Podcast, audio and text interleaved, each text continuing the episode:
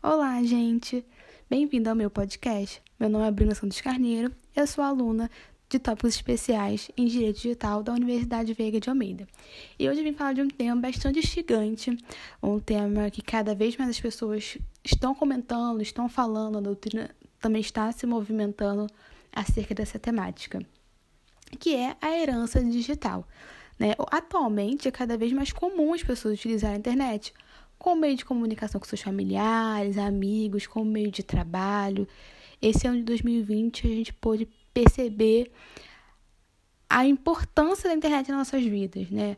Com o isolamento por causa da pandemia, a gente ficou mais em casa, então a gente necessitava mais é, do computador, do celular.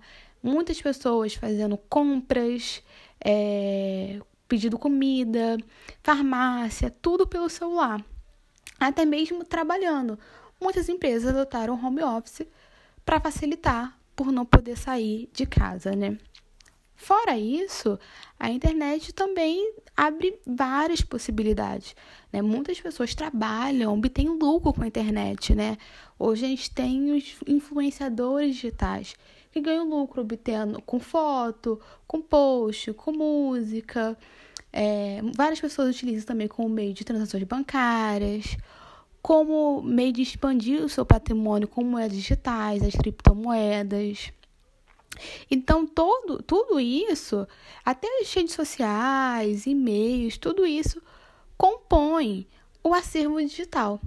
Então, o acervo digital a gente pode concluir que é um conjunto de bens de valores econômicos arrecadado pelo falecido como por exemplo, bens de autoria, de autoria própria, fotos, músicas, as próprias moedas digitais e os bens de valores sentimentais, né, como as mensagens de cunho pessoal, fotos, vídeos, senhas de contas de redes sociais. Então, tudo isso a gente pode incluir como o acervo digital de um indivíduo. Então, é nesse sentido que vem tal problemática. Seria possível é, transmitir esse patrimônio virtual para os possíveis herdeiros, o nosso ordenamento jurídico adota o princípio de Saizine, ou seja, a sucessão aberta no momento da morte, né, como estabelece o artigo 1734 do Código Civil. Então, é, uma pessoa que tem imóveis, tem casas, que tem carro, que tem conta bancária, é fácil da gente compreender que aquilo vai ser transmitido aos herdeiros, que aquilo vai ser passado. Mas e como fica os bens digitais, o acervo digital? Será que os herdeiros vão ter direito à conta de bitcoins, por exemplo? Será que eles vão poder, se a, se a pessoa trabalha com rede social, será que a, os herdeiros vão poder continuar usufruindo? Então, são essas perguntas que a gente tenta explicar. Hoje, atualmente, não tem é, nenhuma definição no Código Civil para possível transmissão desse acervo digital.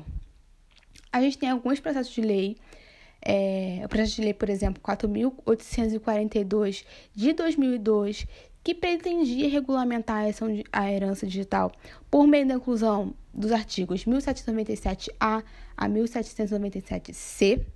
Né? Então, ele, ele definir a herança digital como sendo um bem intangível que foi armazenado no espaço, no espaço virtual.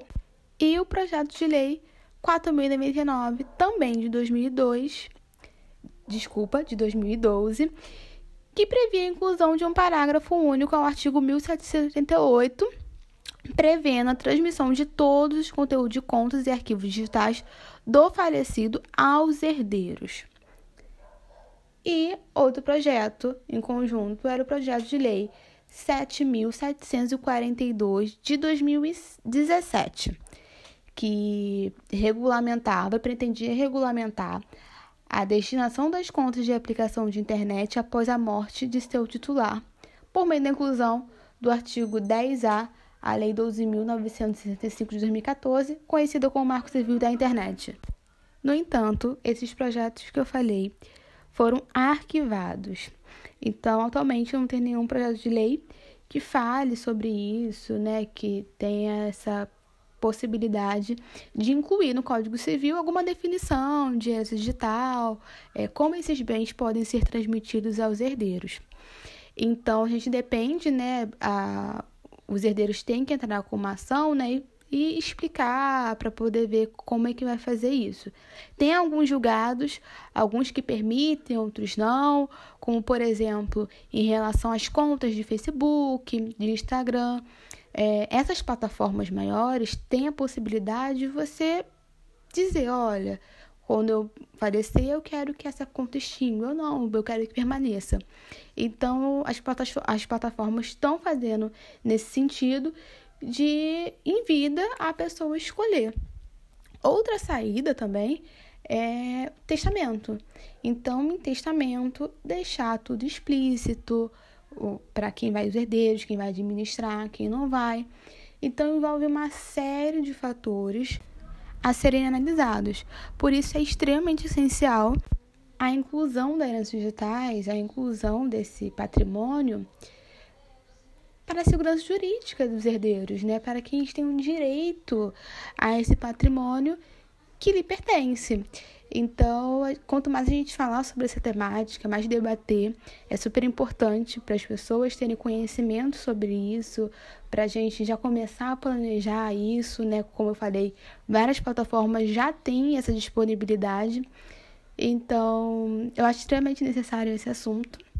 Então, basicamente é isso. Lógico que esse tema é muito amplo, a gente tem muita coisa para falar muita coisa que a gente pode entrar, especificar, por exemplo, a questão das criptomoedas, que é super legal e hoje em dia a gente não vê falando tanto disso, né, em relação à herança digital, mas é uma temática também que pode ser bastante debatida. Então é isso, gente. Muito obrigada por ter assistido e até a próxima.